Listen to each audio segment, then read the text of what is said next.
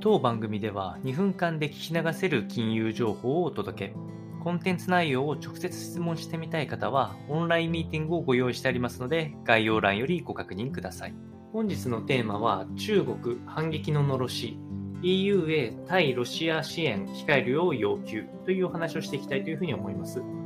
え普段とはちょっと変わった切り口とはなるんですけれども、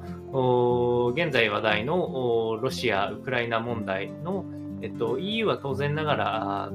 ウクライナの方に支援を送っているんですけれども、え中国の首脳陣の要求としてはあそのウクライナ支援をすることによって、え戦争が長引いているんだということを、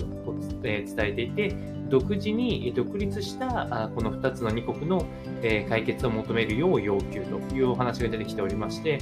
まあ、一見、あのー、戦争を長引かせないという、まあ、世界平和というものを掲げているようにも見えるんですけれども、やはり、えっと、その、死人が出ていることや民間人への影響が出ていることを考えると、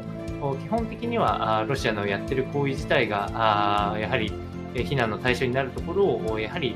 世界での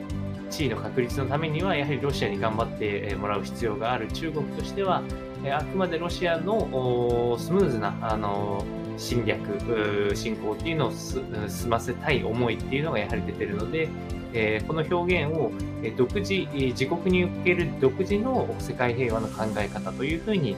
各種メディアでは表現されているところがありましたので、